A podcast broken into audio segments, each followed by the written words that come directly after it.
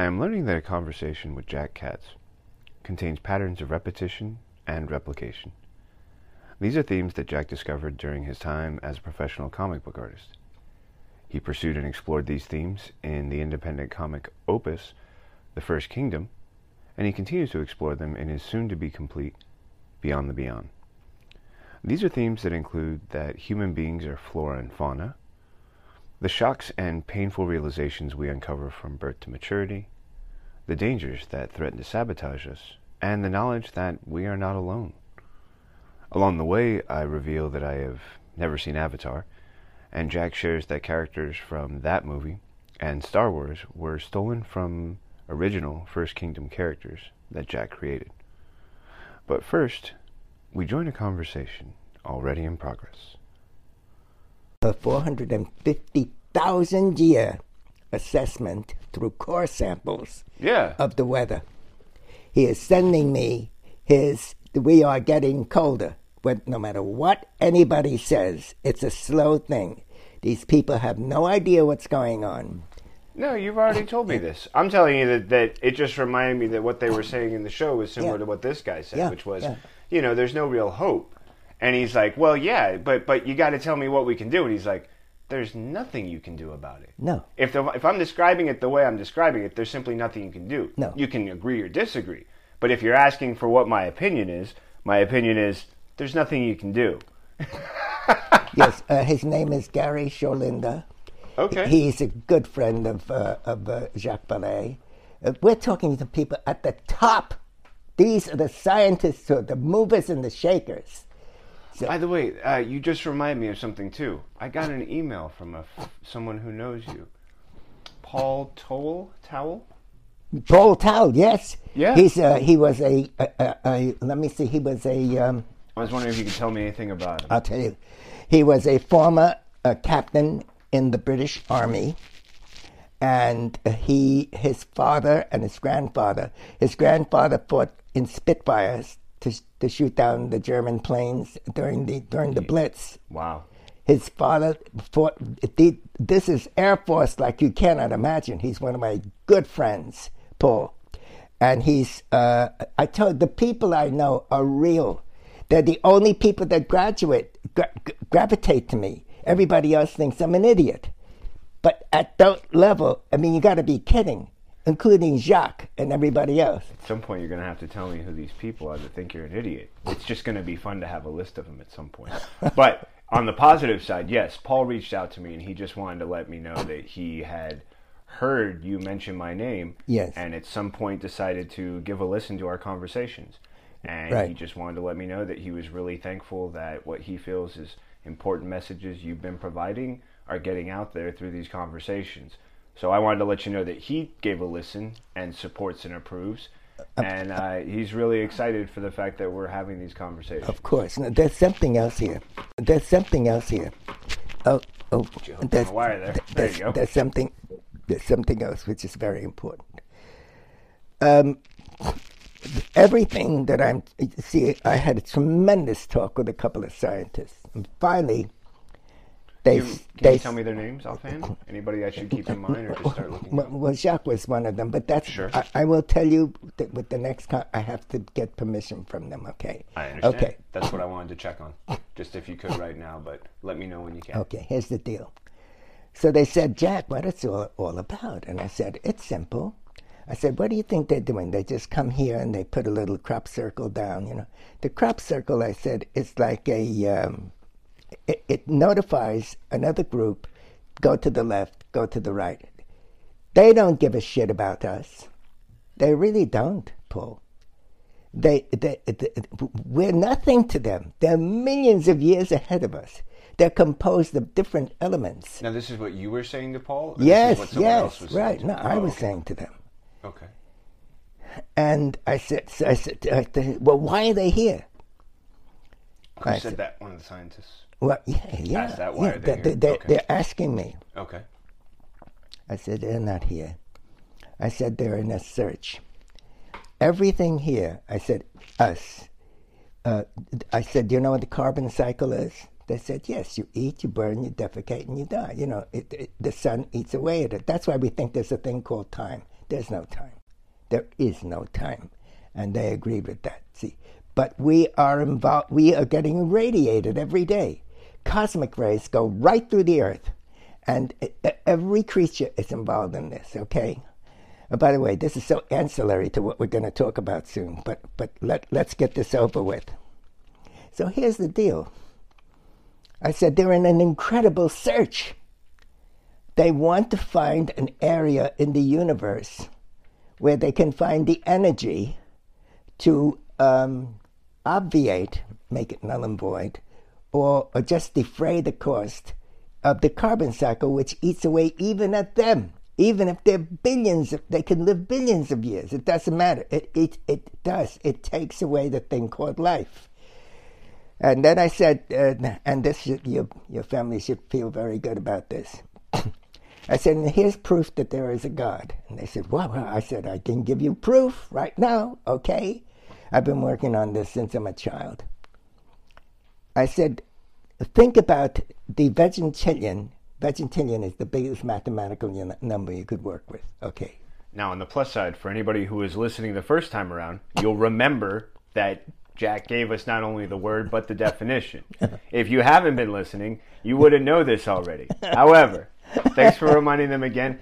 And please, if there's any phrase, word, terminology that you feel I, I, is has been a me. little bit esoteric in, in reference, please feel free to just provide that definition. Anybody listening will appreciate uh, whatever, it. Whatever what appears to be esoteric. Uh, all right, so I said, so what they're doing, their search, throughout the universe, they are trying to find, what they're trying to find is energy. They need an energy system that will keep them alive. Life is a very rare thing. More important than that, okay?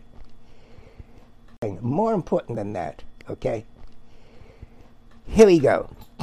Hi. I said I had proof of God, right? All right. Now, for all those little fancy son of a guns, this is the deal. I'll wait till you. Who are the, I'm, I'm just making notes for myself here on the side. Who are the fancy son of a guns? Okay. This is the deal. And it's very strange indeed. Um, let's let's use the word vegintillion times vegintillion of super subatomic particles. A particle is the smallest possible, but we're going to, into, but those particles dovetail into each other like this, okay? Now, and all the all the people that are into um, the string theory, hey, yeah, see, he's for science. Bullshit! Here's what happens. the, the the system, the power that that co- coalesces them, okay?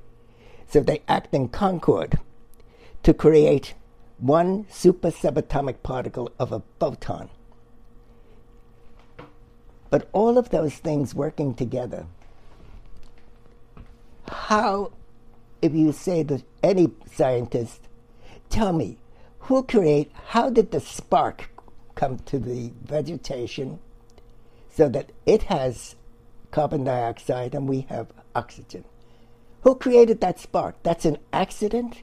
An accident created a spark that brought life into a, what's considered almost a, an, an indifferent, hostile and dead infinite verse? You gotta be kidding me.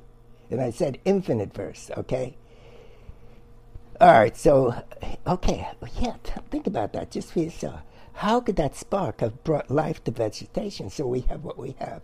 So that we have, so that we are ambulatory vegetation. See, because we eat and we, uh, we're fauna and flora, okay? Okay? Yes. When the kid comes out of the womb, what happens? This is the first shock. Yeah. Okay. You slap it on the back, right? Okay. And it, you think it's crying. Would that were true? You the mentioned pla- this. This is about learning how to breathe, right? That's right. The, uh, the, bo- the reward, the body, punishment. The body, yes. Who, where's the where's the where's that spark that has the body? It It has to breathe, and every time it takes a breath, it's painful. And it says to itself, regardless, every time I have a successful breath, it doesn't even know the word successful, it's rewarded with punishment. But it still says, I want the pain. because but, it's going to keep wanting to breathe. So it keeps saying, I, I want the pain because the pain no, no, is it, breathing. No, it doesn't say, I want the pain. All it knows is that the pain is there, but it has to keep breathing. That power, that spark that gave that life, also introduces it to an incredible world that is cold, indifferent, and hostile. Mm. And this is stuff you've mentioned, you know, the first time we sat down. Yes, I know, but it's important. I'm reiterating it for one reason. We have to have the groundwork, okay? No, I understand, and I also want to make sure that I'm pointing it out for anybody who wants to reference that again, should go back to that conversation oh, oh, for anything else that you've mentioned as well. Um, uh, I, I just, so I appreciate you bringing it up again. Yeah, but it's extremely important. And I agree. So, look, so for the rest of this kid's life, as it gets older, it always chips itself up. It usually cheats at school with, with all the things that make it feel guilty, that gives it uh, gives it a personal, emotional blackmail, and it owes, and then it, it, it has part of it becomes critical of itself, and it uh, and, and, and when it does this, it gives itself uh, it you know you know what the Inquisition was? Yes. Okay. They're not sentences. However, please go into a brief summa- oh, yes, I will. Summary, I will. summary, if you wouldn't mind, because no argument. I, I know what the Spanish were doing and where the influence was coming right. from, but for anyone who might want to just get what your take is, right. I think that okay. would sound better than us just agreeing. Okay, so all right, and we're going to talk about the sky, the many names of the sky. At first it was called celestial, then it was called well, well, the firmament. You know, we have a number of things here. Of course. All right, so here so we go. Really the, quick, okay. uh, your breakdown of the Spanish Inquisition. All right, uh, anybody who didn't believe was burned at the stake. Truly burned at the stake. Mm. Because they had the corner on everything. And also they had the power. And who were they? Uh, the, the people that were, it, it, the, the people that got hold of the church. Gotcha. I don't think Christ would have ever burned anybody anywhere. On the other hand, and he wore he wore a dress. They all did in those days. Sure. He wore sandals. He used to talk outside where it was fresh air. He didn't need stone walls around him. Right. So these people recognize that the church has power. They yeah. Didn't... So they inherited this power, and and so the Inquisition. So so the sentences that uh, that, that you begin to redress yourself with. Uh, I would call inquisitionals. They're not sentences. Okay. Uh, and by the way, um, what's happened to the so-called uh, people who, who disseminate the news now, mm. I'm not going to go into anything politi- political, but I'm going to tell you one thing. If they consider themselves reporters, and I'll explain what a reporter is in detail, what's really happening is their malicious gossips, who are the prisoners of fear, jealousy, and conceit.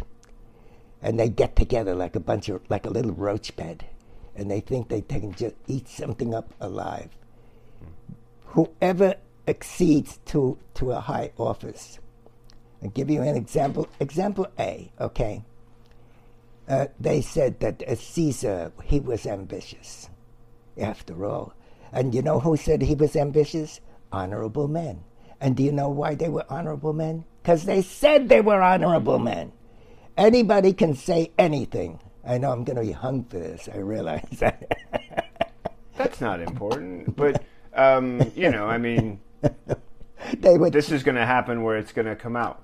But um, before we get too far away from it, and at any point, is there like this recognition during these shocks that, that there is a higher presence, that there is a, yes. a God presence, or does it occur after these three shocks that you get that realization? The third shock, of course, is the fact that everybody dies and they're going to die.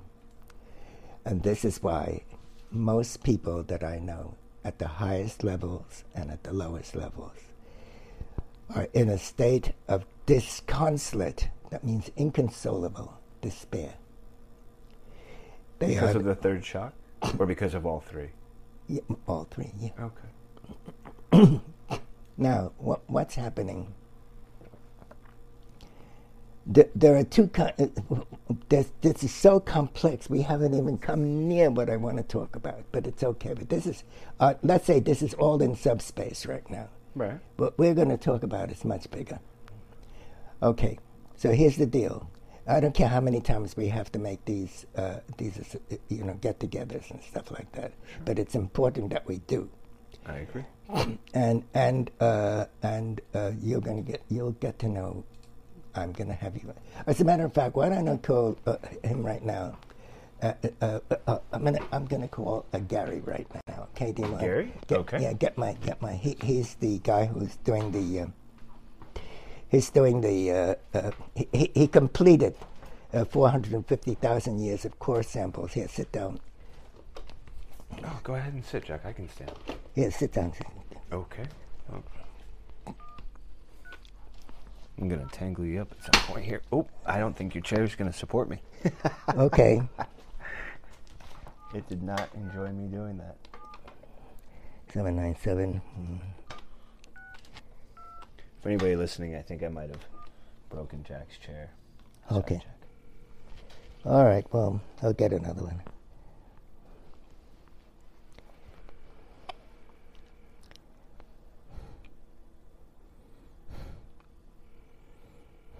Come on, Gary. Ah. Gary. Say again who you're calling, just because we're... It's Gary Solinger. He's... Oh. Gary, it's Jack. Are you there? Can you pick up the phone, please? No. All right.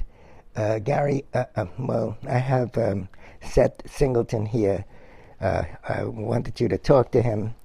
I said, they each know that is you both of you are real, and uh, all right, let it be. Uh, I'll, I'll, uh, uh, uh, if you can call uh, uh, w- within the time frame that he's interviewing me, that'll be fine. All right, take care. I appreciate you trying that. We'll see if he does give us a call back. Right. And now we're going to take a quick break to pay some bills with this word from our sponsor.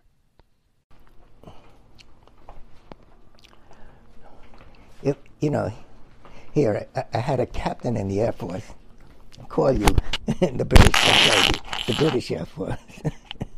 They're not good enough, right? Okay. Uh, uh, I'm sorry. Uh, oh, yeah, that chair. That chair has seen better days, anyway. Uh, all right. Um, So where where was I, please? Well, we just talk, finished talking about the third shock. You yeah. know, the idea that we're all going to die and yeah. how this creates these self-sabotages. And then you were saying that once we've experienced these three shocks, that's when there's this understanding that, or recognition that there's a higher power, God, if you want to call it God. Or not, whatever. Not yet. Not, not yet. Okay. Not yet. So you have the third shock. It uh, creates this uh, right, self-sabotage. Uh, all right, so it, well, no, it, it, it, it encourages the belief in it as self-sabotage. Uh. As self-sabotage. Uh. Here's what happens. We go around, uh, uh, as little children, we look up to our parents and our fathers look so... First of all, do you realize when a kid is in the crib, is it on? Oh, we're going. Yeah, yeah, okay. We're recording. When, when, when, when a kid is in the crib, okay... Mm-hmm. He, he looks up and he sees these two gigantic things around him, the mother and father, of course. It has no idea that it exists because of a unity between these two people. There's no conception that this is going on. Who are these people? It knows it has a mommy and a daddy and stuff like that. Does not realize the stepping stones to bring him to the crib. And, uh, okay. So, so, but then later on, he realizes that this is what's going on. Mm-hmm. That they are both together producing him. Yes, or they her. produced him. They produ- this is how they were produced. Right. This is, and so the instinct to replicate, that second instinct, lives with us all our lives. There mm-hmm. is no. This is a axiomatic. It's a constant. It's. It's as constant as our infinite verse is continually, re, re, re, re, uh, let's say, uh, uh,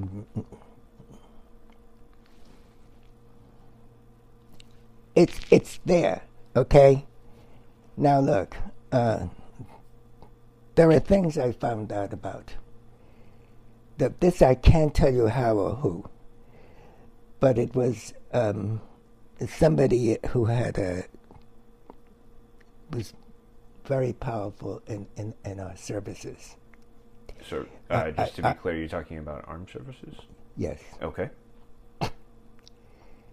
I will say the Navy, but that's as far as it goes, and that's and I cannot say anything else. I'm sworn. I, I, th- if they shoot me on a firing squad, I want to be shot. Certainly. I just wanted to make sure we were being clear between, right, right. you know, either military service or maybe government right. civil so service. I, I asked them years ago. I asked them years ago. Just out of curiosity, how many years ago do you think? Was I mean, has it been a long time you've had around the around the uh, w- the Korean War? Okay, uh-huh. that makes that okay. For anybody listening, look up the Korean War. Okay. For anybody listening, look up the Korean War. We're not going to get into the dates for you, okay? I can't. I, I can't. I'm not. I, of course not. Uh, no. Okay. That's, so. So what happened is I said, "What about this flying saucer business?" He turned white. Here's a guy, I mean, th- we're talking about brass. And he says, uh, what do you know about this? And I said, I don't know. You, you know, the newspapers and stuff. He says, um, do me a favor. He said, come to my, come to my ready room. Let's put it that way. Okay. And he asked his... Um,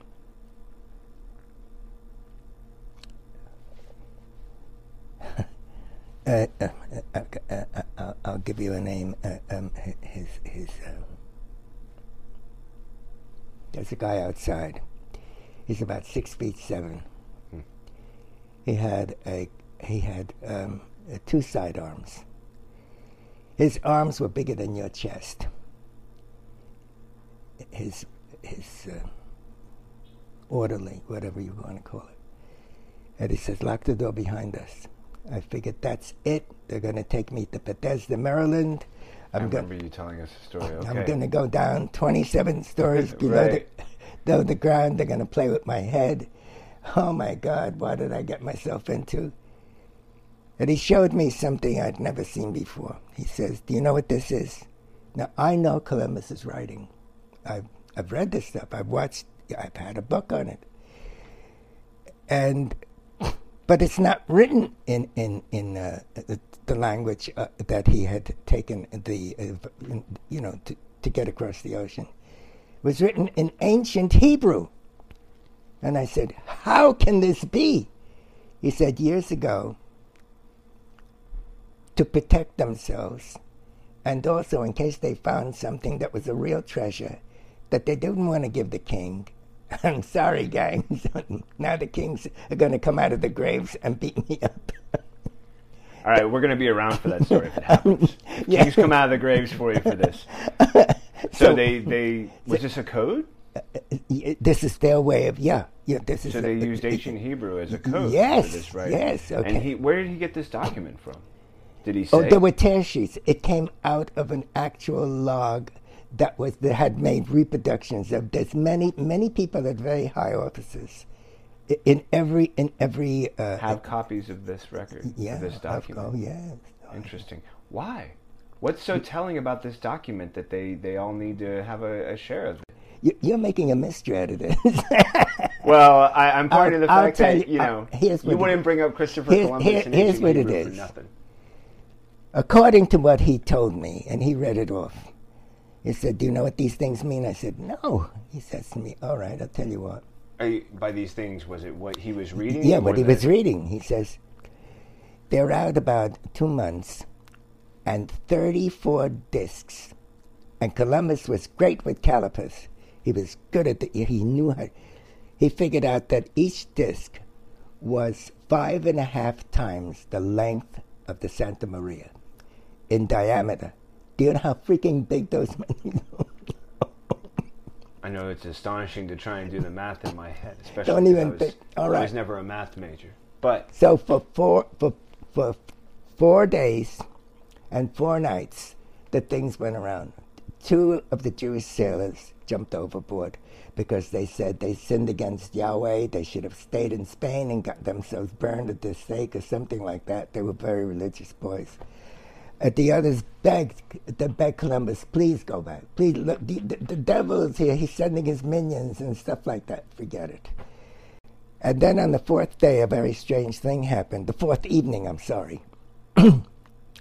Oh, God, I'm now opening up a kettle of fish that's going to be incredible. they, they went along the water, the top of the water, and suddenly they became iridescent. You know what the inside of an abalone shell looks like? Yeah. Exactly like that, flashing like that, and they were, and they disappeared under the water. Really? Well, so I said, how how long have these thing, these flying saucers been here? He said something that shocked me. He says, before we were a planet. He says, do you really think, he said, do you really think that we just came like this? This is, again, more evidence of God. And I'll tell you why in just a minute. Because plenty of people are still hanging on going, wait a minute, he mentioned that these, you know, there was going to be this revelation. So they're they're they're hanging on, and I hope knowing so. that they that you're getting there. They're just like, okay, okay, Jack, we're, we're we're there. Well, the point is that, look at this. Tell me, when is life in you or out out of you? Take a breath. You see. So when is the life in or out? So what we're doing is the same thing as the com- as the internal combustion engine. It goes, it, it gets hit and hit and hit. And that's what keeps it alive, okay? Right. So this is what's happening. And it's the same thing. It's a mixture and, of air and fuel, right? And one of the things I discussed with Jacques, a number of other people, is this. I said, the fight for energy, the fight to stay alive is so powerful. I said, what do you think of black holes? They said, oh, yeah, probably exists. A black hole has to keep eating to stay alive. It'll eat anything. It keeps consuming star clusters. You name it. Dust, whatever it, it has to, it, it, in other words, life is a very precious commodity. See? But it's also about consuming. But, but how, how, unless you find a way to defray the cost of the uh, uh, um, carbon cycle in an effort to survive without it. But you can't. We, we keep getting bombarded. We have cosmic rays that go through the earth. We have every kind of thing, every kind of everything militates against survival. So you're back in the room with this person yeah. looking over the, the letter. He let me go after Columbus. And he let me go when I was sworn to secrecy. And believe me, uh, I, I, I, I can't go on. And that's why you're not going to mention his name. But you were saying proof of God. Oh, yes. Well, the this thing, points to the proof of God. The very fact that we have this material called vegetation. We are ambulatory vegetation. We walk around. Fauna and flora, the same thing, okay, going through the same cycle. And so here, here's the deal. So, uh, but the idea that this spark comes from somewhere which nobody can explain. It's like true creativity. It created life. It is the for, it is the source of life, and where could that go? Couldn't that be a spark, a mechanical spark? You got to be kidding! Uh, look, I know that. Now the, you know that you're echoing philosophers who said that creativity was like the gift from from yeah, God, yeah. From, from those who looked at it that way. That said, look, the only way I'm I am creative is because I've been divinely touched or inspired or or been yeah. like a conduit. For and it. Speaking about that. Uh, everybody wears a mask, you know. Uh, the, it's called the persona, uh, to, to to associate with other people, you know, th- to to show that you're not eccentric or, and and whatever it is. I'm not going to argue with that. I wore a mask a long time. The reason why is how could I tell anybody? I did when I was in Canada. I told the kids at school that. Uh, about my dreams. I said, I, I dream about seeing these convolutions of um, oxygen, hydrogen, uh, uh, let, me, let me think, this is very important. Uh, it's not only oxygen, hydrogen, but uh, uh, uh, uh, uh, liquid, gases, solids, constantly amorphous situations. But through the amorphous situations, I used to say occasionally there'd be a tiny glimpse of something that appeared to be outside of anything imaginable. I'm going into this in Beyond the Beyond, by the way. I'm going to be describing it as best I can. And that was the state before the manufacture of existence.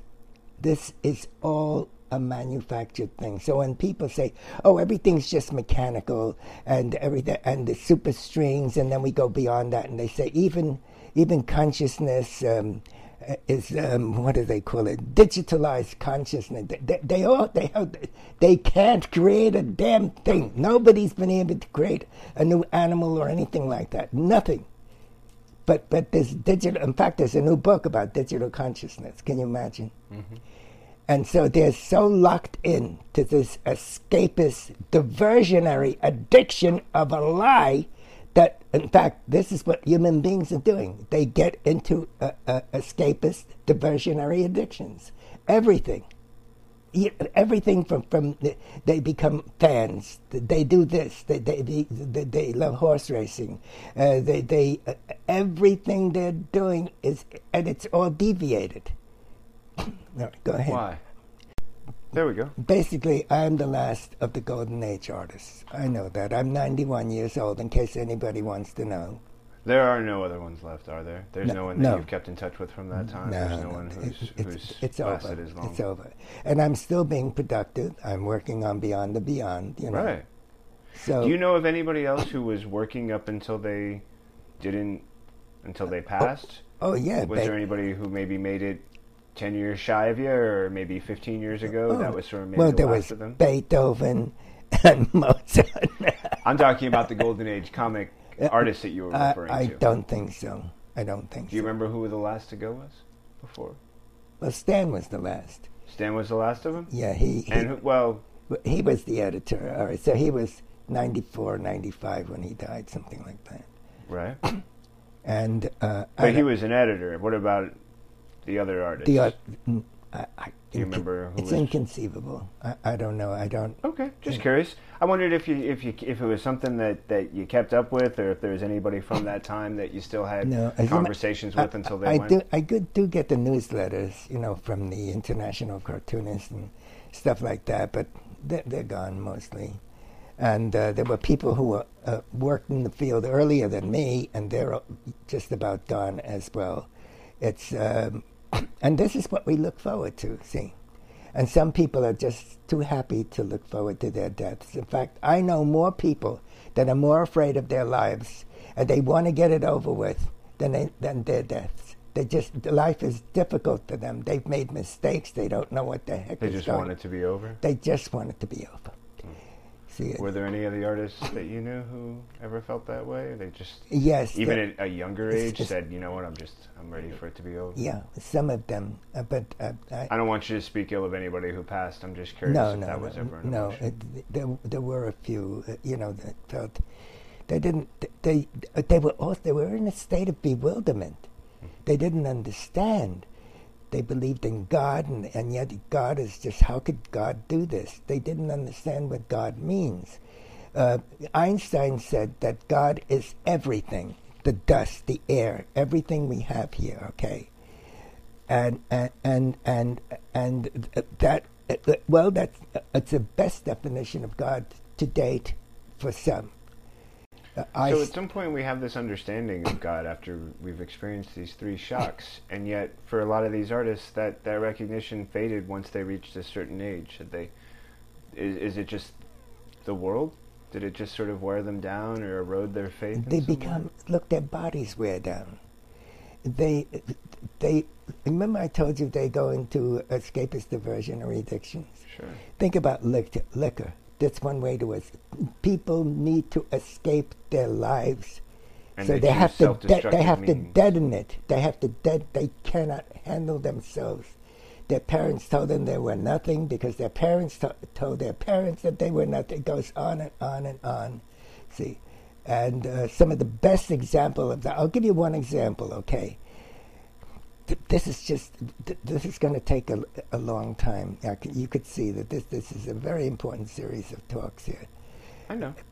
um, I'm not going anywhere. Wallace Reed, Wallace Reed. You could look him up. I have proof positive in the house. Understood. But for anybody listening, just a, a brief, yeah. you know, yeah. who, who was Wallace he Reed? He was he was so beautiful and so handsome. He was six three and a half. He had How did a, you know him? I did not know him. I'll tell you what. How did you become aware of him? Or because or I because I was part of that Hollywood crap, and I began. When was this?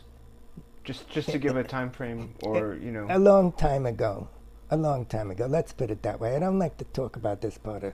Okay, my, uh, then who uh, is Wallace Reed? Wally was, to begin with, he was he had a fa he was so charming, and in those days, in the silence, there were so many different motion picture houses. Everybody was, but when Wally came to the, any one of them, we're saved. Wally is here. Whatever, Wally will do this. Wally will do that. The women were insane about him. He was gorgeous. He made Rudy Valentino look like the smellier part of a, a horse's behind, and Rudy knew about this. He realized that this man is just he's, he's this young kid. He's, so Wally, but what? But what nobody knew is that Wally had within him a dark companion. His father used to beat him. His father used to beat him with this, these sticks because he was so handsome. He says, the devil made you like this. That's why the one, you know, and he kept, so so Wally went crazy. He needed, an he needed to escape this thing that was in his head. His, his father would never let up on this. And so his, his siblings did the same thing. Now here's the deal. He went to uh, Grumman's Chinese. You know what that is. Okay. And the Chinese man said, if you take this, it'll calm you down. Opium. So he started to take opium. Within one year, and I have the photographs in the house here. I'll show them to you the minute you need them. Um, his whole body physically changed. He thought there was a steel band around his head. He, the, the shot, be, here, you cannot believe this, graceful. He he was like, he was the, the what we imagined the gods from another planet to look like, or on Mount Olympus. And so what happened was he, um, he kept taping it, even between takes, you know, when, he, when they're shooting a picture. And they couldn't understand why he would, do, I, I have to do something. He'd go to the bathroom, take a sh opium. He didn't realize he, he became insanely addicted. And this is one way people defray the cost of their self-hatred. You understand? I do. And actually, it, it's interesting because it, it goes back to what you've already written about in the stories of both First Kingdom and Beyond the Beyond, the idea of this repetition, this constant need that that yeah that people are seeking through these artificial means. And I was curious, was there ever any characters when you were drawing it that that made you think of Wally, or that Wally sort of maybe was represented as one of those instances of falling into that that sort of? Well, let me tell you how this happened. And now we're going to take a quick break to pay some bills with this word from our sponsor. Um, for a while I was a supposed lay analyst. Eight and a half years. A lay analyst? Well, you know. That, uh, uh, for anybody listening. That means uh, without papers. But they came to the house, and these were all young analysts. Who's I, they? I, I, ran, I ran the groups. You want me to tell you the names? I don't think it's fair to, for me to do no, that. No, no, no. I'm just I'm trying to get an idea for anybody listening what a lay analyst was. Uh, well, I, I, I, they were young psychologists, basically. You worked with young psychologists? Yes. Okay. And, and I ran the group. Whew, boy, that's that's gonna that's gonna come down.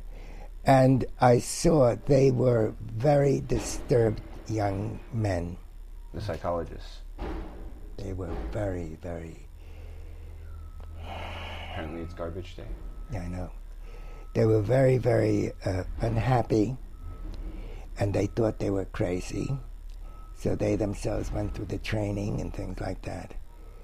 And, you know, analysis does make for paralysis. And for the most part, whatever it was, the spark of creativity, that, uh, let's say inventiveness that they had, just it, it became uh, a very great tragedy. Mm. And one of them, oh God, one of them said to me, you know, Jack, if the, uh, if the defense hires me, I'll say wonderful things about the, the accused. He had a bad life. If the prosecutors hire me, I remember you mentioning him the last time we talked. That's right. You know, he was, he was going to tell whatever the side they wanted. It didn't matter. He he was. He says, I put too much money into this, and I've been through too much. But the worst situation I've came across was to one analyst who I met, who was really a top-flight analyst. I'll put down M F. That those are the those are his initials. Mm-hmm. The first is M, the other. Okay. One day we're sitting in the commissary, and he said to me, "You know, Jack, I love to see my clients in pain." I said, "What are you talking about, M?" And he said to me, I remember this too. He said, "It's simple." He said, and suddenly it wasn't an adult anymore, but he just sat there in front of me. He says, "My mommy wouldn't let me become a composer." I figured he was flipping out or something like that. His mother didn't let him come. She said, "If you don't become a doctor, I'll kill myself." So she gave him the kind of emotional blackmail, the ultimate. So he became a doctor, and he never he never went to music again. So he took it out on his patients. Now, his mother must have been a, she was a, a case, a certifiable case, to do a thing like that to a child. Mm. You understand that? Yeah. It, it, sing it now. Na da dee da da da da bing. Na da dee da da da da bing. Na da dee da da da dee da. Na da dee da dee da da bing. And she, uh, and no, I, everything I remember, that's one thing I haven't forgotten. So she, so when I did that, she said, "I'm calling Eva," her sister.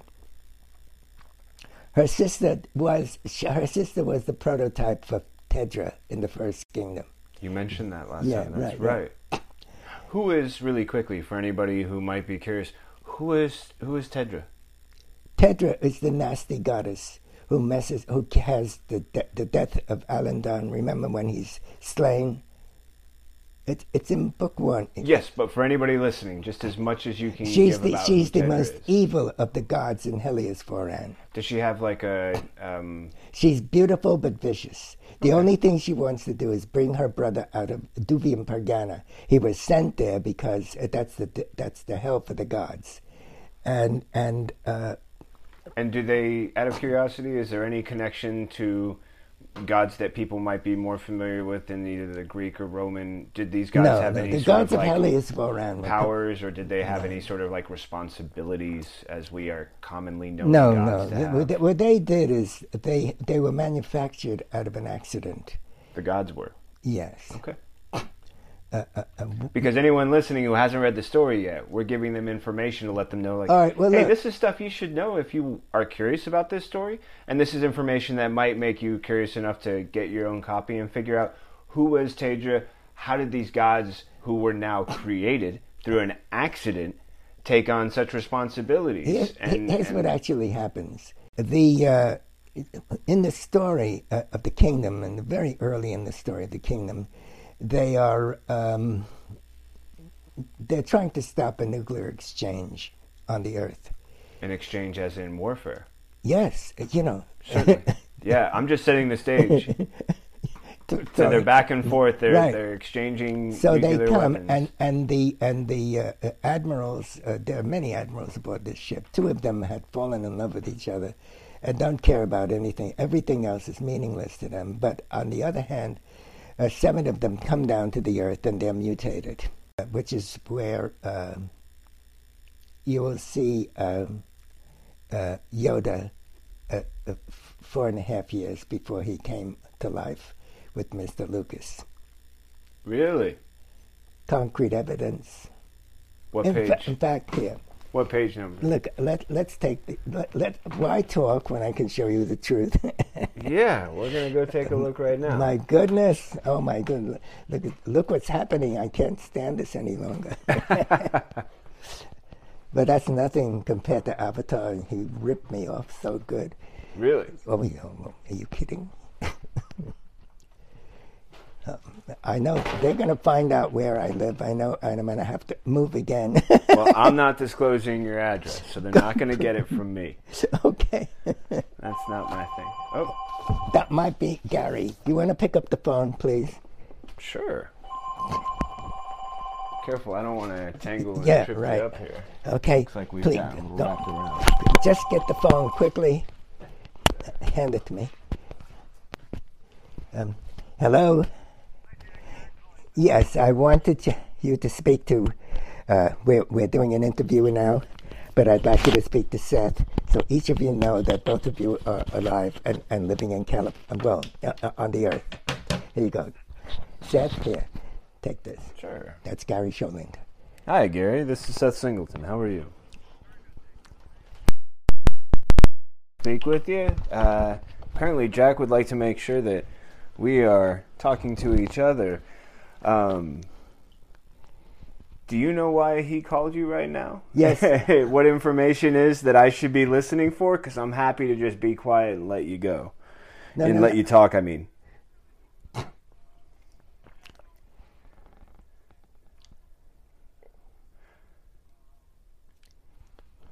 Well, tell you what, I've got a little handy notepad here. Uh, why don't you go ahead and give me your phone number so I can reach out to you and we can follow up and have a conversation.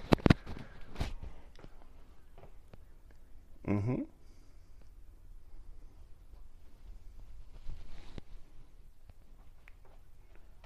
I do. Go for it. I'm ready.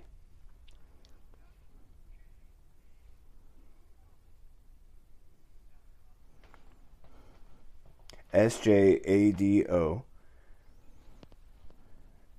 at Comcast.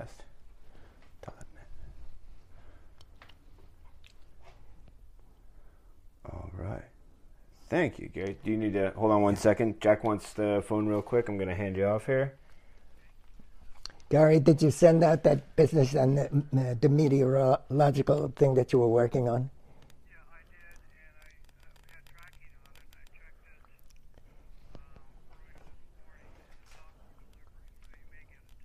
I may get it today. Wonderful. All right, thank you. All right, I won't hold you too long because I have to finish with this guy. He's he, he's pulling my brains out. Take care, Gary. All right, see you. Thank you. Wonderful. So now I've got his contact information. I'll I'm going to tell you something about him, but this is between you and me. And then I'm going to stop this. All right. Thank you, Gary. Do you need to hold on one second? Jack wants the phone real quick. I'm going to hand you off here. Gary, did you send out that business and the, uh, the meteorological thing that you were working on? Yeah, I did, and I uh, had tracking on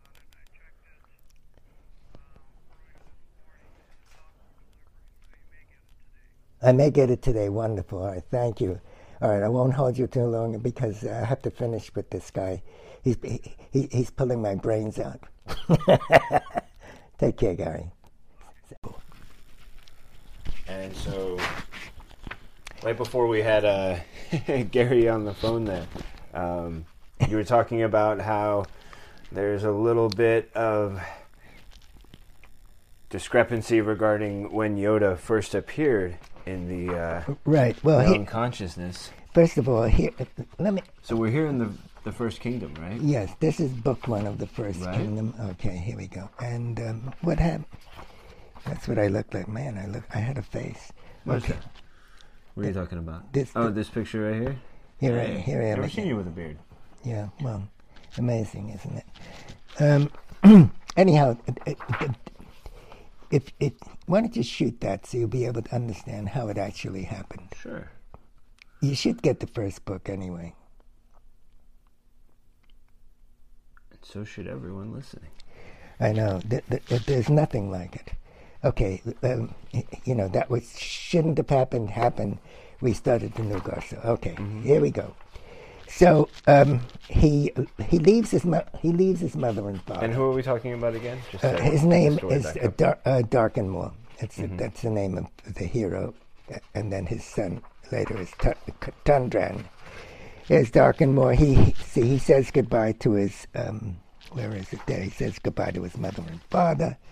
And uh, hold on, and then what happens? He goes into a place called Indrigan, and in Indrigan is where he finally is, is confronted with this, for the first time. That he doesn't. This guy could have been the top guard in uh, Helios Voran, but he was somehow usurped by a fellow by the name of Draenok.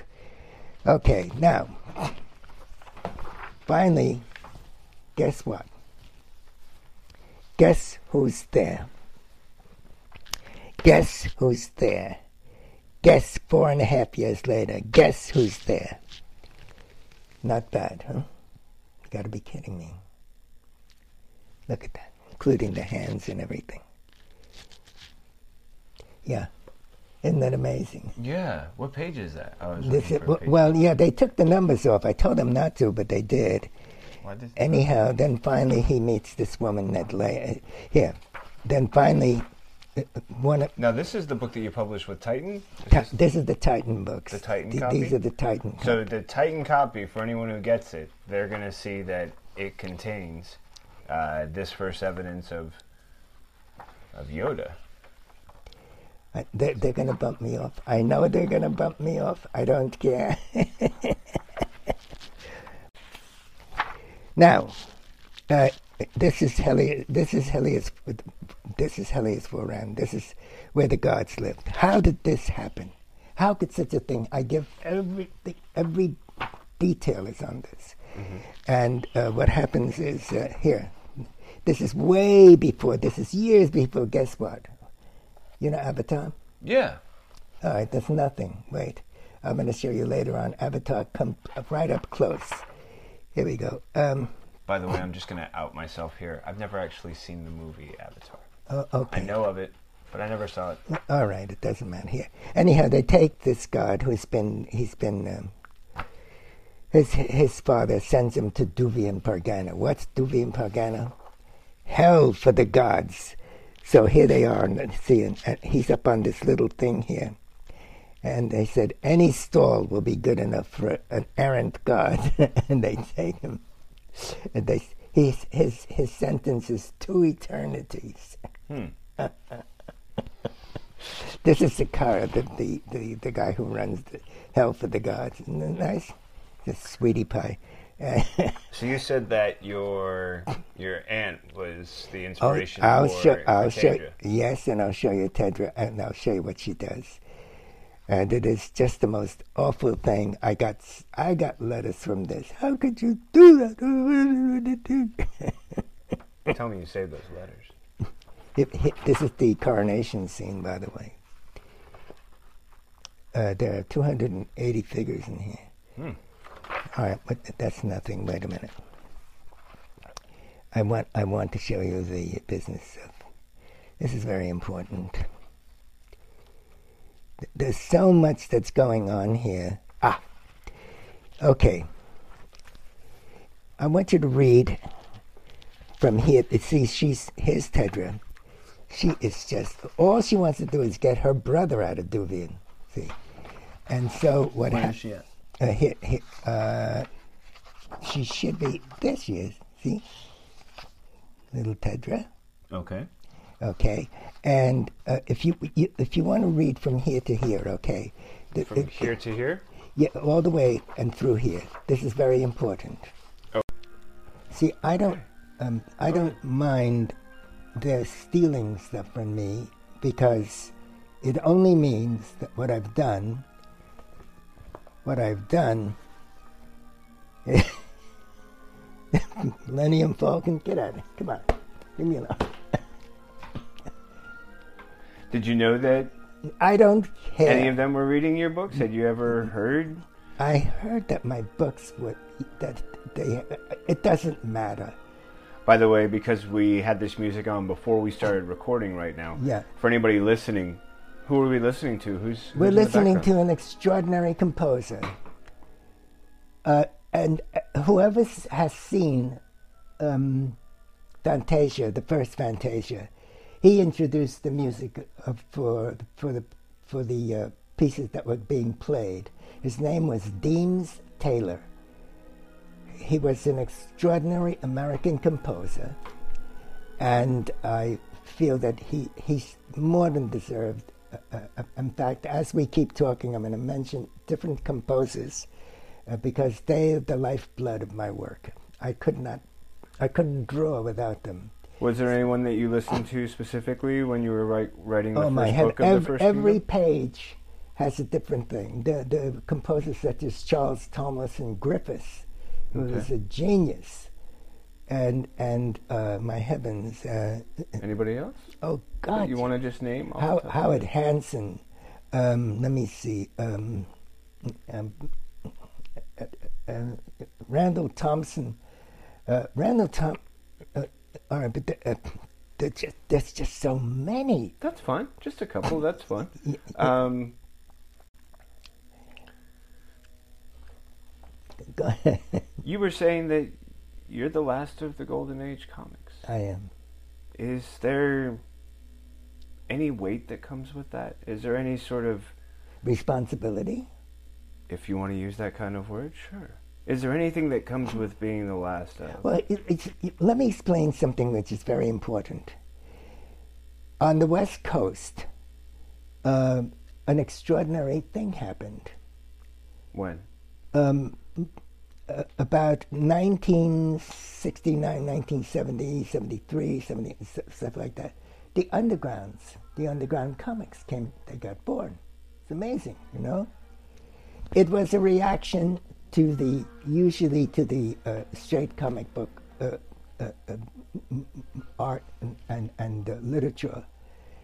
And uh, in an effort to get uh, an influence or interest in them, they went to uh, some of the bawdiest parts of, of our society, you know, uh, in terms, you know, they, um, uh, they talked about sex, uh, they, sex, uh, the, the instinct to replicate, okay, sex, uh, and, um, and everything else, for the most part, and they tried very hard, and they succeeded in creating an avenue for me to get out of the the straitjacket of the regular comic book field, and uh, to, uh, to to have a chance to do my own work, unedited, see, and to put down what I saw in my visions. It's the only way. There was no other avenue. Was there anyone? Uh, yeah, I spoke to Stan Lee. I, t- I was willing to give him the First Kingdom. He says, Jack, nobody's going to listen to that nonsense. The kiddies, they want a superhero that can't die. I said, no, you're wrong. I said, the truth of the matter is that the, the, the disappointment they have when they run around with the little uh, the little uh, bathrobes, uh, you know, making believe it's a Superman cape. I said, that's not what's happening. I said, you can't give them false realities. I said, even if they're invulnerable, first of all, they yell at each other. They must have had very hard hearing. Started a superhero, by the way. He was called The Last Immortal. But here's what happened. And when, for anybody listening, you should remember that Jack's referenced The Last Immortal before, and an interesting challenge he was faced with that put his so-called superpowers to the test. Right, and here's what happened. Uh, he's he's invulnerable, and he lands on the earth, and he's going to tidy things up. He walks by a hospital. He can hear through the building that a young girl just died of cancer. She's three years old. Well, he said, why did you do this to me? What kind of business is that? I mean, it's wonderful. I'm invulnerable. Big deal. I can't help anybody. So someone recognizes that this isn't something you want to be a part of if you can't tell these kinds of stories, and they help you see where underground comics. Who was part of getting you a chance to work here's, in underground uh, here's, comics? Here's how it happened. Uh, there was a guy named Suling. I could have gone with him, but he wanted to keep the originals. I said, uh-uh. I won't do that. Okay. So I went to a place called Comics and Comics. These people were instrumental in helping me. Comics in or Comics and? Comics and Comics. Thank you. The editor now, the top editor, is a young man. His name is, uh, the heck is it? Uh, Bud, Bud Plant. He's, I guess, I think he's about sixty-six or sixty-seven now. Look the way years come by, you know, it's just, it's amazing.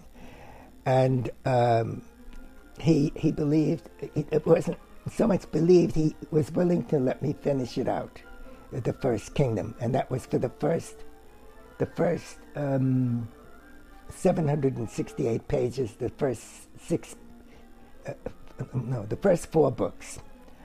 And then when I got to, um, uh, when the stuff was going to be reproduced at Titan, I added on the Space Explorers Club. That's right. And the uh, and and Destiny. Now, really quickly, going back to Comics and Comics, when you worked out this deal, and you said it's Bud Plant, um, when you worked out for him to finish the publication of it, how was that done? Did they do like a? Did they have a, a larger format book? That then yours well, was a they, part well, of? They went down to the printing guys, and the printing guy said my stuff was too big. Too but big. They accidentally found a copy of my book and a number of other books on this page, and it wasn't too big. They were, I think they were trying to squeeze them for more money. So is it a, a separate book itself of The First Kingdom, or was oh, the yes. First Kingdom part of like a collection? Yes, no, okay. Each book was separate. E- How many pages? Uh, Do you know? thirty-six. thirty-six. I'll show them to you. Sure. Yeah, I'll show the, before you leave. You got to see this, okay? Yeah.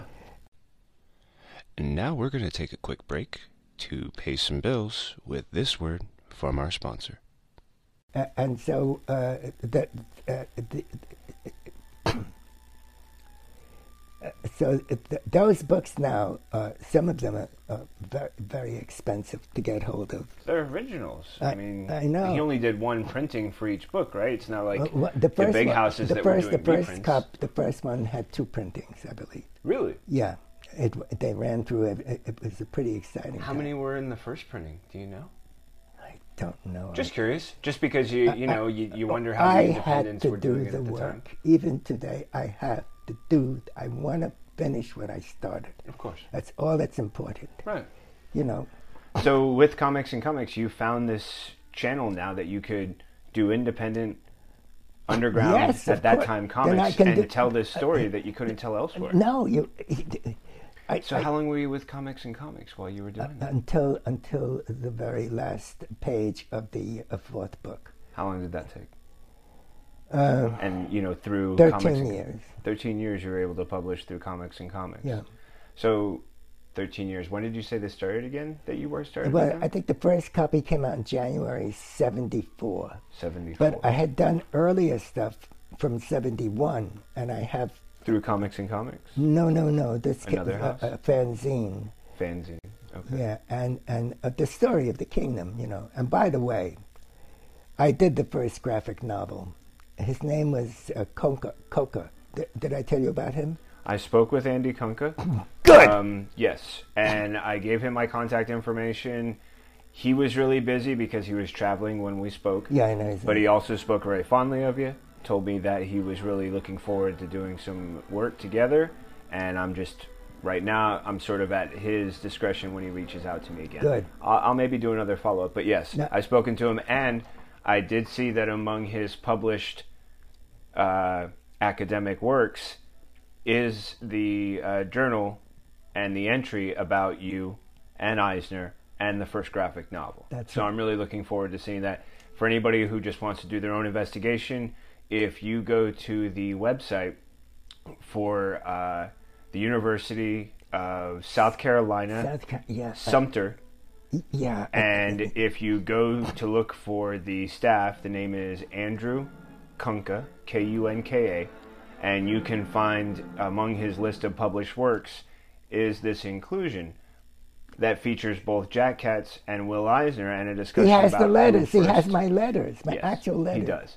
And I was really intrigued that, you know, he's already got that. For anybody who's looking for that evidence, he wrote a paper about it. And he has a published paper. More important than that, he is the super quintessential authority on comics since nineteen oh five, the Yellow Kid. This guy, he's the dean, first of all, he's the dean of, of, of English at that school. This guy is a brain, you know. And so I don't know how I get hold of these academics, but I also have proof positive here. So which uh, we'll, I'll open it up the minute. Uh, we'll just keep talking, and I'll. Um, where the hell is it? And right now you're looking through a.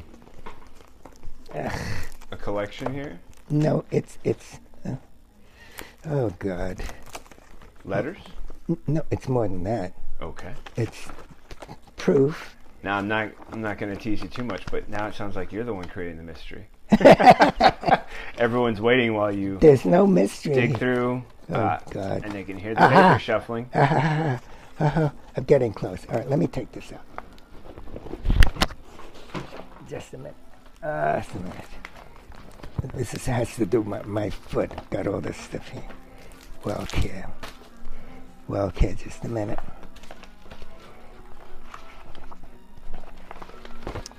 No, if I say I have something, I have it.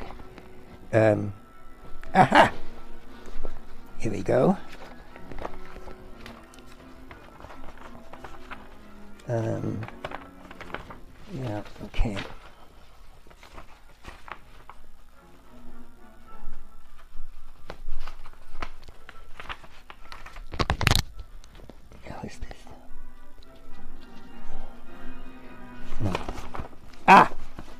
Here's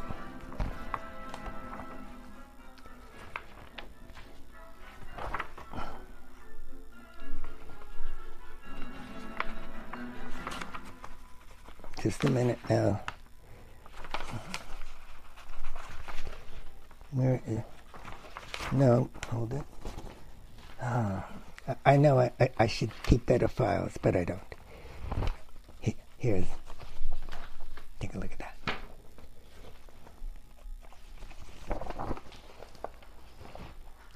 There it is. There's the essay, The uh-huh. Contract with God. That's right. The First Kingdom and the graphic novel.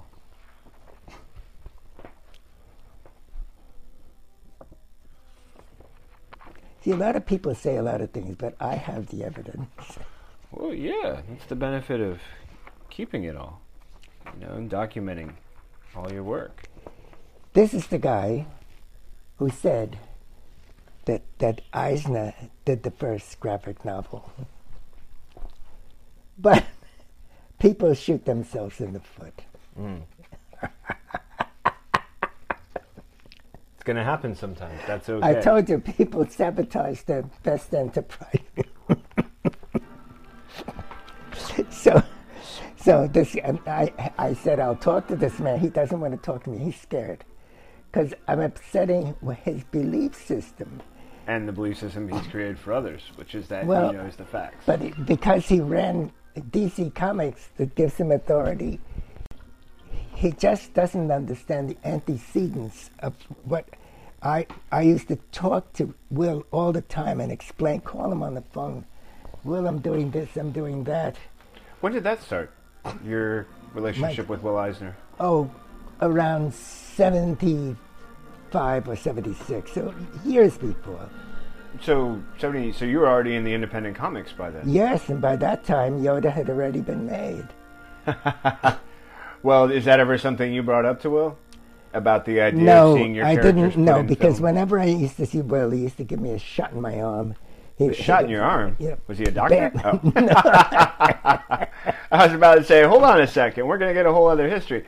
So, but how did you meet him? What, what was well, the... Uh, well, we, we sort of knew about each other for years. You know, we never really well, you met. You both worked yeah. in comics. Yeah. And he must have seen your art like you saw his. um, do you remember the first time you ran across? Like, the first yeah, time you guys were in the same room? Or? I'm thinking it was seventy-eight, I think, at a convention, something like that. Oh, yeah? Okay. Yeah, it, do you remember how that went? Was it a yeah. short one, or did oh, you guys yeah, get a chance to actually pretty, talk? I just had to stay away from him. He was always hitting people. Oh, geez. Is this a known thing? Like, if I asked no, anybody else, they'd be like, oh, yeah, Will used no, to crack me all well, the time. Well, Willie, you know, he was he was a tough guy. He was a sergeant in the Army. You know, he's, he was pretty pretty proud boy.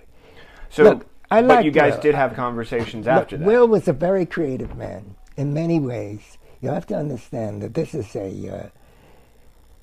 Uh, I had to, you know, you have to give... Will was... When I... when I broke into comics years before, I I I, I, I, I broke into comics in in um, let me see, forty, forty, forty-six to fifty-one. I worked for King Features, okay. Mm-hmm. But before that, I went around to the, uh, the, there was Lou Fine working on stuff, and there was Will Eisner.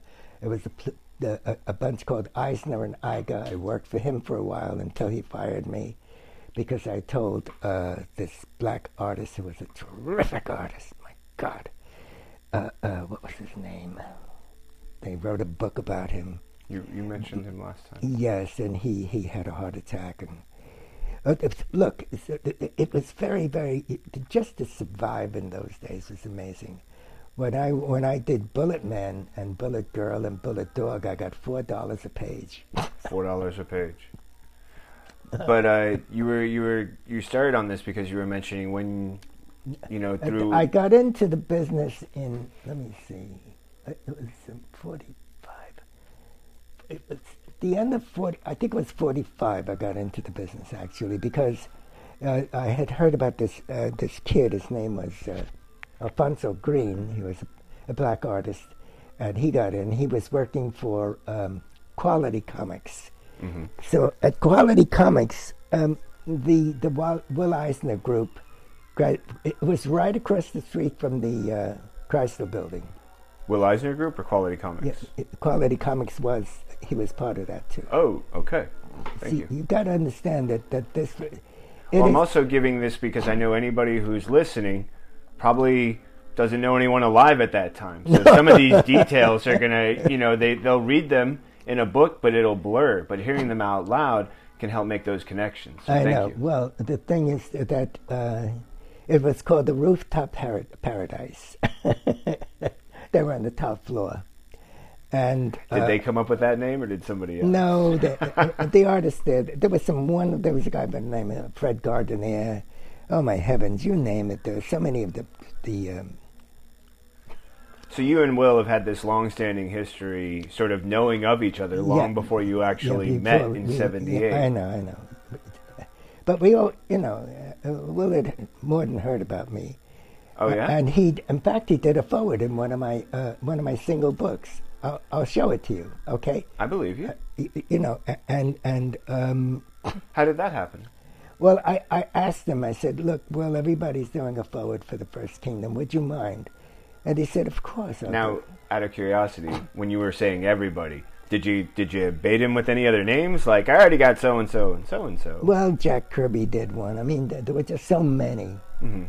So Jack did one. Who else did a forward for anybody well, who's listening? I'll and bring hasn't, out the books. And we'll, I know, uh, but for anybody who's listening and doesn't oh, have the books uh, or, or would think. like to know about it beforehand. Oh, God, who the heck? Is there anybody else that you remember? Yes, that did a there forward? were so many. Um, then you'll show me later, and we'll get photos. It's uh, just a okay. chance to ask while we're talking. Okay. Because I know if they're listening, they're going, "Wait a minute, you got a forward from Jack Kirby? Well, who else did you get?" And they're going to be, of course, wondering. So we'll get the others later. So you reached out to Will, though. Take a look at that. Okay. Oh yeah, right here on the cover, Jack's pointing to me, and it says, "One of the most awesome undertakings in modern comic book history." Quote attributed to Will Eisner, creator of the Spirit, artist, writer of Contract with God. There's nothing could be better than this. There we go. And of course, on the back, Jerry Siegel, creator of Superman, says, "Reading The First Kingdom is like seeing, captured on paper, glimpses of a dream world depicted by an artist with remarkable creative vision." That's that's probably the understatement of glowing recommendation, glowing support. Well, he... But you asked Will for but, one. Yeah, but, but the reason that he did that, he was very, very coveted. He, you mean by Jerry? Jerry. He was very coveted of, of his own position. And then he, um, it's okay. You, look, I can understand that. He, n nothing could compete with this. He couldn't draw, he could write. And Joe, at that time, had, his eyes were very bad. There was no way for him to, they yeah. could, you know, like, um, here's the interior of that ship. What do you think of that? Well, it's gorgeous. I well, remember you showing me that shot when we were first looking at this. Uh, but before I lose the train, just really quickly, you reached out to Will Eisner and asked him if he'd do a foreword. Yeah, I did. And for which one of the books? Do you remember well, which one? Well, it, it, I have it there. You could. Okay. Well, then we'll we'll come back to that later. We but will. You asked him for the foreword. Yeah, and he did it. No, okay. uh, no argument. No arguments. And what was his name? The other one who did the foreword for my big book. I, it, it, it it came out from Watson and Guptill. What the heck was that book? Uh, I forget his name. I we'll come back to it. Oh, and we've been talking a while. It's been a great conversation so really? far. Yeah, I mean we haven't, we, but we haven't, we haven't even scratched the surface. And that's why it's great that we're always able to sit down for these two or three hours at a time. Which I'm going to tell you, we're already at two and a half hours today that we've been at it. Well, I want to explain.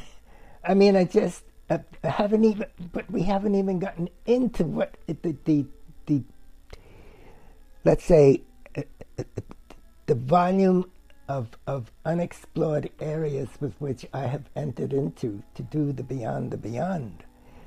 And um, this well, is, just like the pages of the Beyond the Beyond are still being written. Yes, that story is still something we're going to have to continue telling. And we've had a chance to touch on some of it. We've also had a chance to talk on some of the history, uh, and we've also had a chance to talk about the story that preceded it, yeah, which was the first, the first Kingdom. And you've pointed out a few things that we didn't get a chance to cover last time. Things like it took thirteen years, that it was published through Comics and Comics, getting a chance to talk about Bud Plant, yeah, and also how during this time is how you begin having these conversations with Will, and how that led to his eventually... Not only Will, but also Jerry Siegel. It wasn't until the seventies that you met Jerry Siegel? I met Jerry about three quarters through the Kingdom. Really?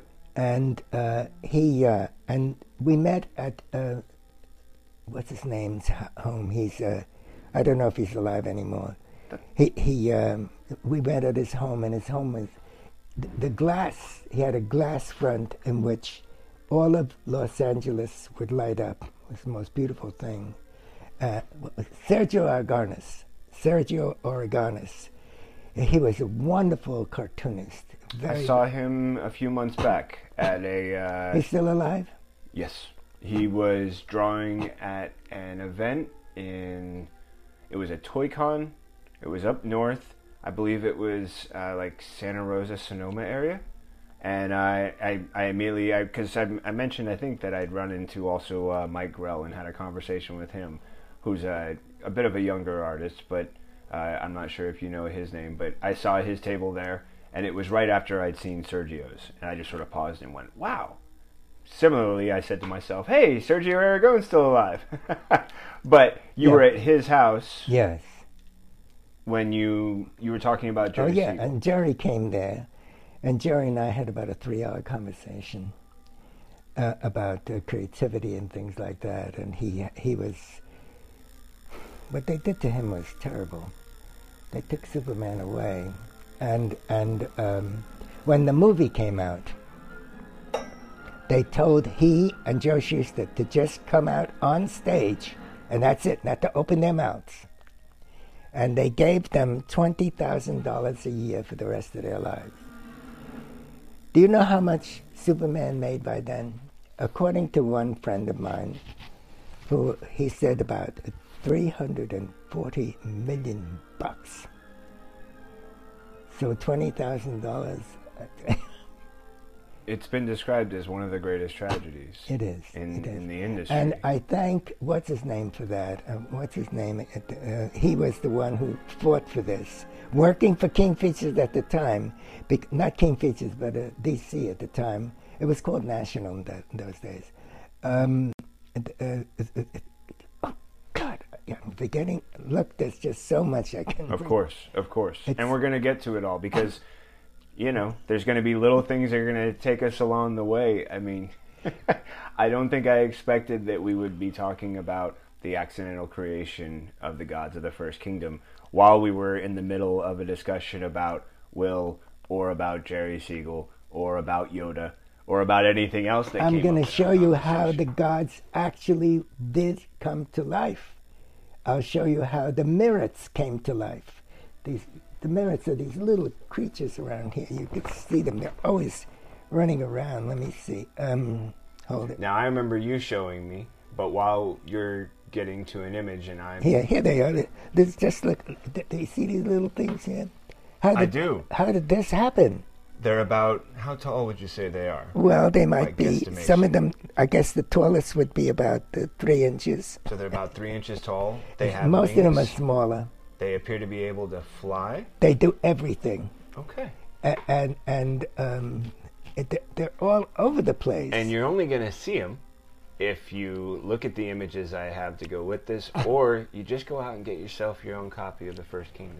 Farrah is amazing. Is this young ch- this young girl, and the body of a goddess was inherited in her, and she's just really look, beautiful child, you know. And I, how do you like that? That's an amazing storm. I know. Well, the point is that these books are very important. At one time, I thought I would go to uh, that. Maybe um, Coast to Coast might be interested, but I don't care to be uh, interviewed by them anymore, because I could see that they're going in a direction which I know is is wrong. I understand, but I appreciate you taking the time to talk with me today, and for letting everybody who's oh, been listening. Oh, don't be silly. Just can you're well, go, you're going to become the you're going to get together with Gary. He's one of the scientists. And I've got his contact info right. here. You see, I don't, I don't make up anything. And, uh, in fact, I'll, let's see if I can get hold of, uh, what's his name, uh, uh, Jacques. Wouldn't it be nice to talk That'd to Jacques? That'd be great. Let's go ahead and wrap up this conversation now. Sure, let's see if okay. we can get him on the phone. Jack, thanks again for sitting down and talking with me. Uh, don't Always be, appreciate it. Don't, let me tell you something. The idea of having an, you know, Uh, condescending. Yes, you may kiss my ring. This is bullshit. Socrates had constipation. Let's face it, all of the, uh, in fact, not only did he have constipation, but his wife used to come by and she said, you don't take care of the children. But yet, but yet, oh, Socrates. Yet, bullshit. Everybody, everybody, uh, all our human, uh, this reflection of what the human being, our hominoid species, Uh, the uh, ambulatory vegetation that walks around with an ego. This is all a big disguise. It's a lie, because people are the prisoners of fear, jealousy, and conceit.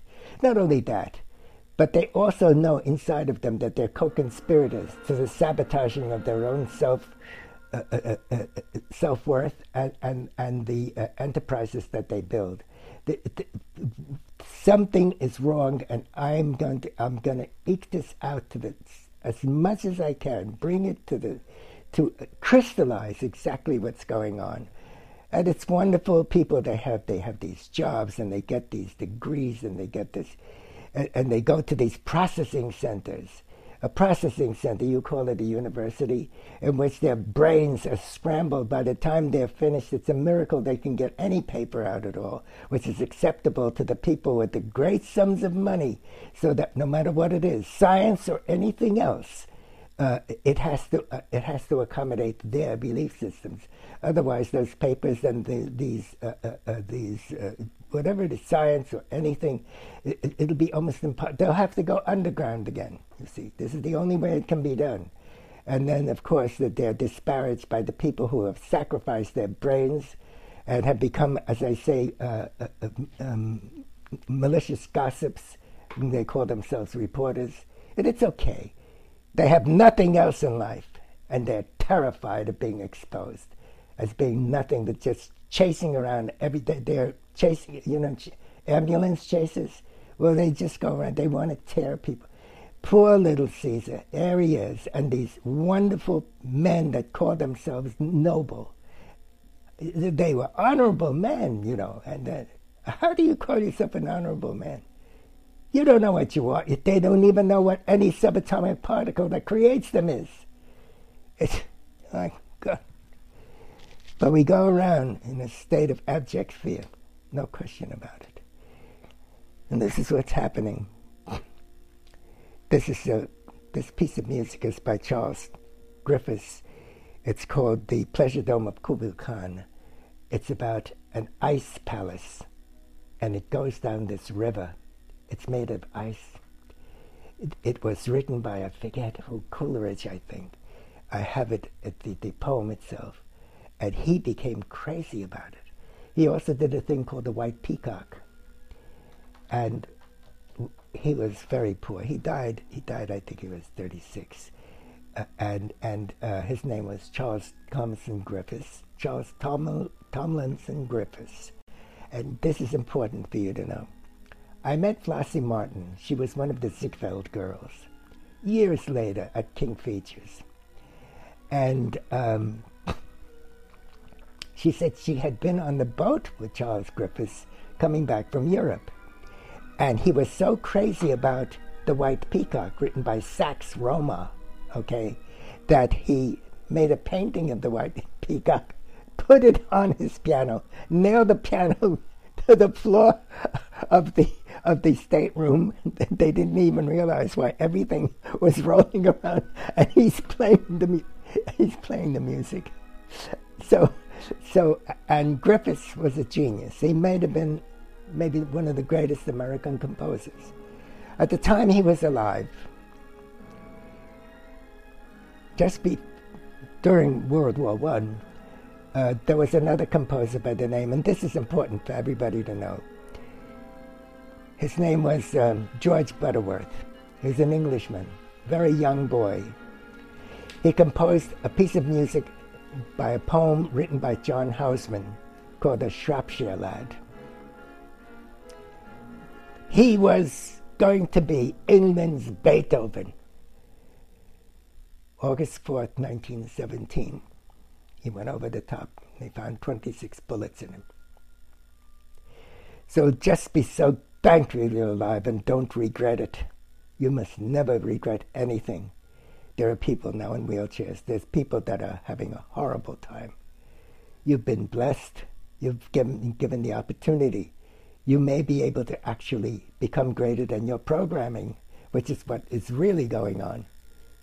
Eventually, somebody is, this is going to happen. I know that. And all I know is that it, the information that will be imparted to you through me and through the people that I'll have you meet will be instrumental toward you coming to a different, not class of people, but a different uh, bunch of people that have made great studies, great uh, uh, uh, advances, great uh, that have seen through a lot of things. You know, Jacques, Jacques he refused to take on the business, uh, taking over the um, uh, uh, the Sorbonne uh, three times. He rejected it. I mean, it's a, I mean, there are people that really have, that you get to a point where you see that ninety percent is bullshit. And a lot of the escapist business has, and I don't blame people that need the escape. You, it is so necessary. You might even say, well, Jack, what you're doing is an escape. How could it be an escape? Because it was with me before I even knew about escapes. I mean, it's been with me since, uh, I could tell you this stuff before I was born, and I can. And I had proof of that. In fact, when, when Eva, my aunt brought over the psychiatrist who you mentioned last time, right? Correct. And right. And the thing about it is, I had my hand on my mouth and the other hand on the back of the chair, on the back of the table. And he, here's this young little tweety guy who's uh, he was shorter than her. He had this little tweaky mustache. He was a psychiatrist, and he was pulling me and um, with one hand, and with the other one he's showing me. He had all these candy bars. He said, "Look what I got here! I got the candy. I got Baby Roots. I've got uh, whatever they had in those days." When he fell back and he heard his, I could hear his, his back go, bam, like that. He said, that boy is going to be hospitalized by the time he's twelve and we'll never hear of him again. And so my aunt said to my mother, Tedra says to my mother, I told you Jack is crazy. Now you know it. Anything different is crazy to them. Real difference. Substantively different. I've proved what I've done. Very few people can. And I'm going, and what I'm doing now though I'm having, I'm having some physical problems, and I don't know how much longer I have. But even what I've, up to what I've had, what I've done now, I've just finished page four hundred forty-three of the five hundred page uh, uh, uh, uh, Beyond the Beyond. Uh, is, is, is more than enough evidence that, you know, that something, something such, let's say, an unusual uh, hominoid species came into this world. I don't understand it at all, but I do know one thing. I think the power for me to do this comes from God. It sounds crazy, but I don't care. I really believe it. I know it. Well, it ties back to what we started with, which was you were talking about, you know... The, I'm the in with a bunch of people. Gary's part of that, too. He is, uh, uh, yes. Part of? One with God, and I'll show you this stuff right now before we leave, okay? And this group of people are the most extraordinary people in the world. They are, they actually have, the, the Orthodox Church in which people wear robes and all this thing, and they wear these, it's meaningless, it, it's not real. So that's not I mean, a proof of God? No. These guys are? These people, okay. These people actually are. I'm looking forward to talking more about them next time, but I'm going to have to stop us right here, Jack. Right on. Hope you don't mind. Okay. Maybe different is crazy. Maybe that is the only way to experience the stories that Jack shared with us today. Maybe it's the only way to honestly view the world and yourself. Like Jack said, we are barely scratching the surface with these interviews. And as we continue to explore through discussion and reveal the discoveries that come with it, I invite you to come back and join us for the next conversation with Jack Katz on our history and our future. Thank you again for listening and supporting. You may not know, but every time you play an episode, I receive financial support, whether it's from the ads that I'm now beginning to record, or if it is through uh, other sponsorship opportunities. If you want to provide support, you can always hit the support button somewhere on your player, usually right there on the uh, main screen where this podcast is showing, or by clicking on the support links, which will allow you to become a financial donor. And you can always reach out to me and Anchor if you're interested in having my voice for your audio ad. But more than anything, it's every play and every listener that gives me the chance to keep coming back and provide you with the stories that I hope you want to hear, and I'm always looking forward to share.